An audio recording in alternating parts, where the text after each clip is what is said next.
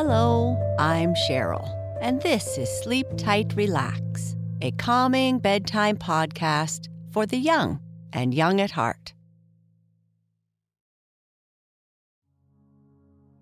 It's time to get cozy in bed and listen to tonight's story. Our sleep story tonight is part 8 of our story about Dr. Dolittle. Dr. Dolittle and his pets are on the pirates' ship and sailing away as fast as they can, but the pirates block their way. Dr. Dolittle tries to talk to the pirate and reason with him and keep him distracted while the ship starts to sink. When the pirates realize that their boat is sinking, they get into the water and the sharks start circling. The sharks start circling around, and Dr. Dolittle asks the pirates to promise to change their way. And they promise. If they forget, the sharks have promised to come back for them. No matter how your day was, let's forget about it for now and focus on slowing down and feeling relaxed. Close your eyes and feel warm and secure.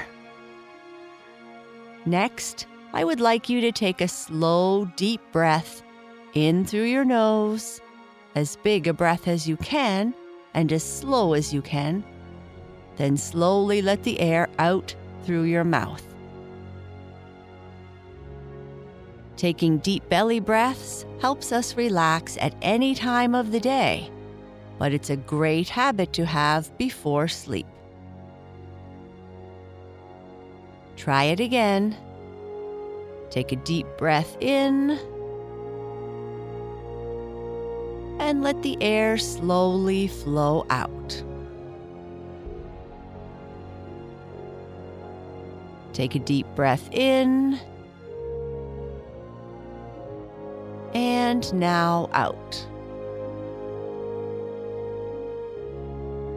Breathe in deeply, filling your body with air and relaxation.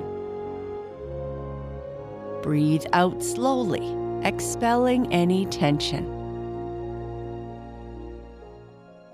Try to keep breathing slowly and deeply as we continue with Dr. Dolittle, Part 8.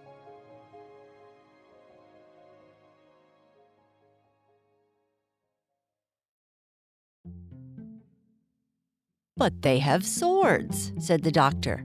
No, that would never do. I must talk to him. Look here, Ben Ali. But before the doctor could say any more, the pirates began to sail the ship nearer, laughing with glee and saying one to another, Who will be the first to catch the pig? Poor Gub Gub was dreadfully frightened, and the Push Me Pull You began to sharpen his horns for a fight by rubbing them on the mast of the ship, while Jip kept springing into the air and barking and calling Ben Ali names in dog language. But soon, something seemed to go wrong with the pirates. They stopped laughing and cracking jokes. They looked puzzled Something was making them uneasy. Then Ben Ali, staring down at his feet, suddenly bellowed out, Thunder and lightning, men! The boat's leaking! And then the other pirates peered over the side, and they saw that the boat was indeed getting lower and lower in the water. And one of them said to Ben Ali, but surely, if this old boat were sinking, we should see the rats leaving it. And Jip shouted across from the other ship You silly folks, there are no rats there to leave. They left two hours ago. Ha ha ha to you, my fine friends. But of course, the men did not understand him. Soon the front end of the ship began to go down and down, faster and faster, till the boat looked almost as though it were standing on its head. And the pirates had to cling to the rails and the masts and the rope and anything to keep from sliding off. Then the sea rushed, roaring in through all the windows and the doors. And at last, the ship plunged right down to the bottom of the sea, making a dreadful gurgling sound.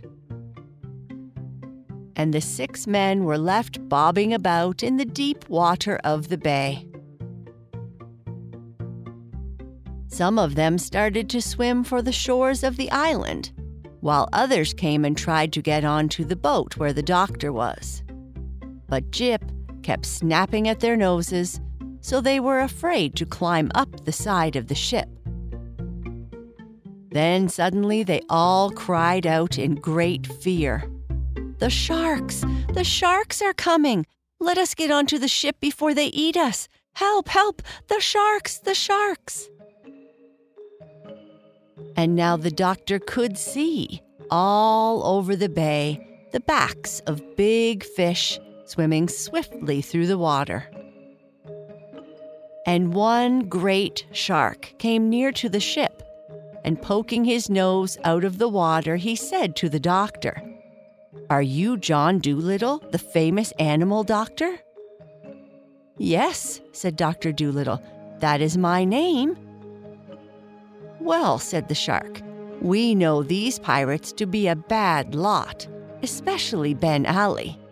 If they are annoying you, we will gladly eat them up for you, and then you won't be troubled anymore. Thank you, said the doctor. This is really most attentive, but I don't think it will be necessary to eat them. Don't let any of them reach the shore until I tell you. Just keep them swimming about, will you? And please make Ben Ali swim over here so that I may talk to him. So the shark went off and chased Ben Ali over to the doctor. Listen, Ben Ali, said John Dolittle, leaning over the side. You have been a very bad man, and I understand that you have hurt many people. These good sharks here have just offered to eat you up for me, and 'twould indeed be a good thing if the seas were rid of you.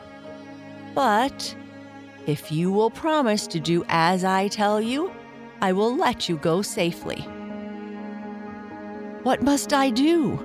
asked the pirate, looking down sideways at the big shark who was smelling his leg under the water.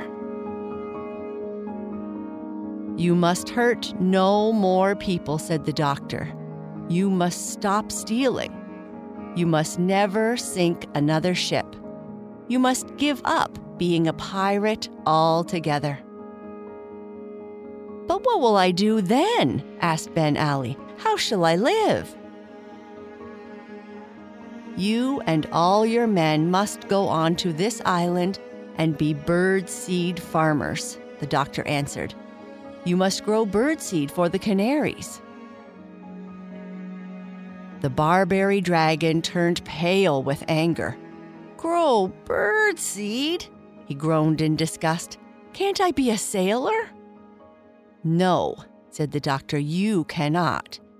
You have been a sailor long enough and sent many stout ships and good men to the bottom of the sea. For the rest of your life, you must be a peaceful farmer. The shark is waiting. Do not waste any more of his time. Make up your mind. Thunder and lightning, Ben Ali muttered. Bird seed. Then he looked down into the water again and saw the great fish smelling his other leg. Very well, he said sadly. We'll be farmers. And remember, said the doctor, that if you do not keep your promise, if you start hurting and stealing again, I will hear of it, because the canaries will come and tell me. And be very sure that I will find a way to punish you. For though I may not be able to sail a ship as well as you, so long as the birds and the beasts and the fish are my friends, I do not have to be afraid of a pirate chief, even though he calls himself the Dragon of Barbary. Now go and be a good farmer and live in peace. Then the doctor turned to the big shark and waved his hand and said, All right, let them swim safely to the land. Having thanked the sharks again for their kindness, the doctor and his pets set off once more on their journey home in the swift ship with the three red sails. As they moved out into the open sea, the animals all went downstairs to see what their new boat was like inside, while the doctor leaned on the rail at the back of the ship, watching the Canary Islands fade away in the blue dusk of the evening.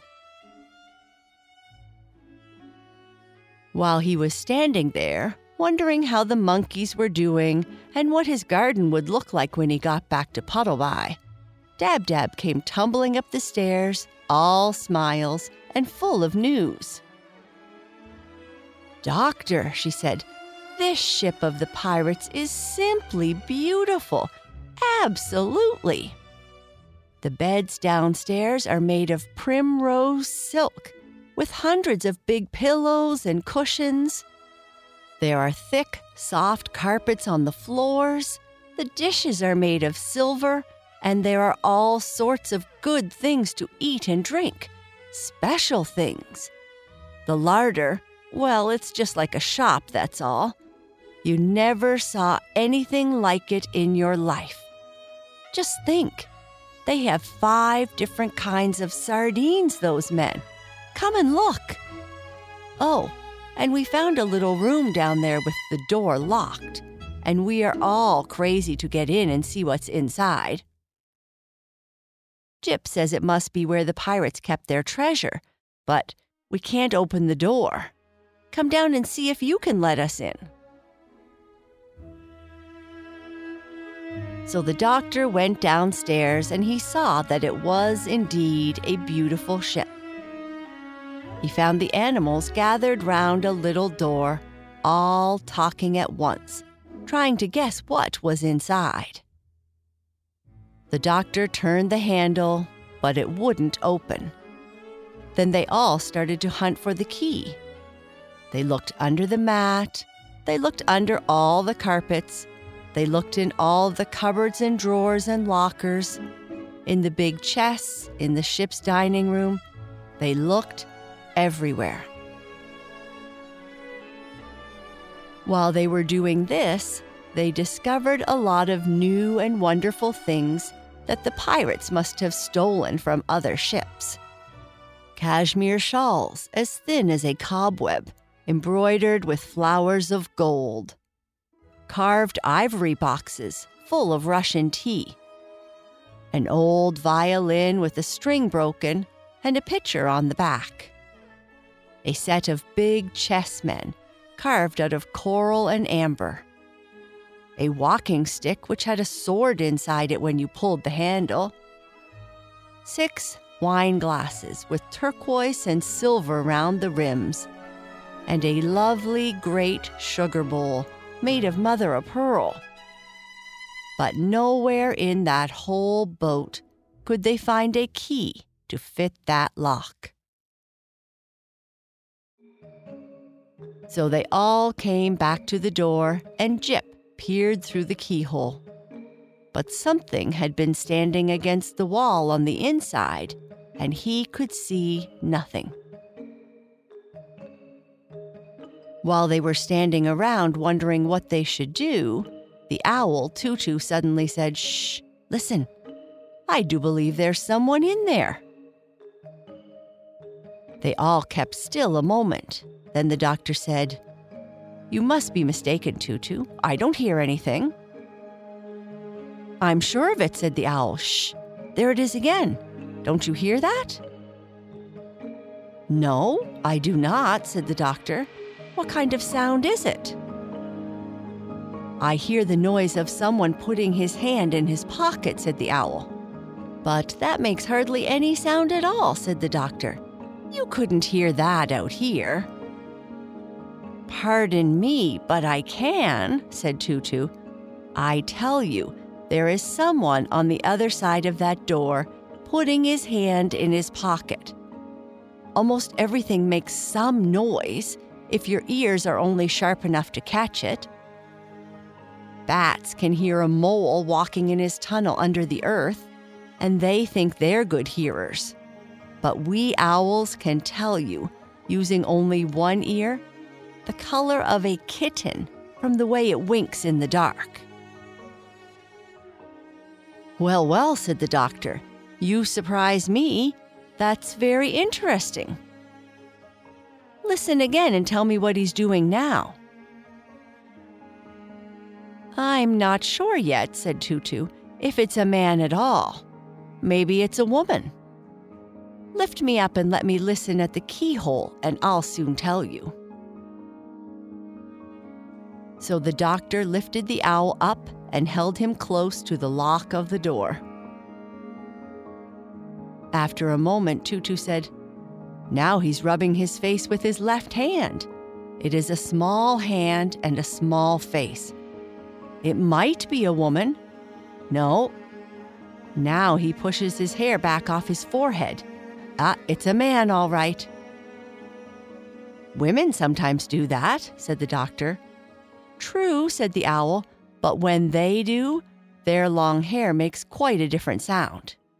Shh, make that fidgety pig keep still. Now, all hold your breath a moment so I can listen well. This is very difficult what I'm doing now, and the pesky door is so thick. Shh, everybody stay still. Close your eyes and don't breathe. Tutu leaned down and listened again, very hard and long. At last, he looked up into the doctor's face and said, The man in there is unhappy. He is crying. He has taken care not to blubber or sniffle to avoid us hearing that he is crying. But I heard, quite distinctly, the sound of a tear falling on his sleeve. How do you know it wasn't a drop of water falling off the ceiling on him? asked Gub Gub. Pshaw! Such ignorance, sniffed Tutu. A drop of water falling off the ceiling would have made ten times as much noise. Well, said the doctor, if the poor fellow's unhappy, we've got to get in and see what's the matter with him. Find me an axe, and I'll chop the door down. Right away, an axe was found, and the doctor soon chopped a hole in the door big enough to clamber through. At first, he could see nothing at all. It was so dark inside.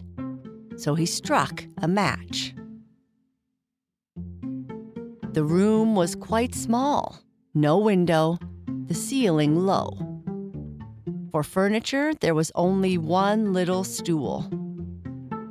All around the room, big barrels stood against the walls, fastened at the bottom so they wouldn't tumble with the rolling of the ship and above the barrels, pewter jugs of all sizes hung from wooden pegs. And in the middle of the floor sat a little boy, about eight years old, crying bitterly. The little boy seemed rather frightened to find a man standing there before him and all those animals staring in through the hole in the broken door. But as soon as he saw John Dolittle's face by the light of the match, he stopped crying and got up. You aren't one of the pirates, are you? he asked. And when the doctor threw back his head and laughed long and loud, the little boy smiled too and came and took his hand. You laugh like a friend, he said, not like a pirate. Could you tell me where my uncle is?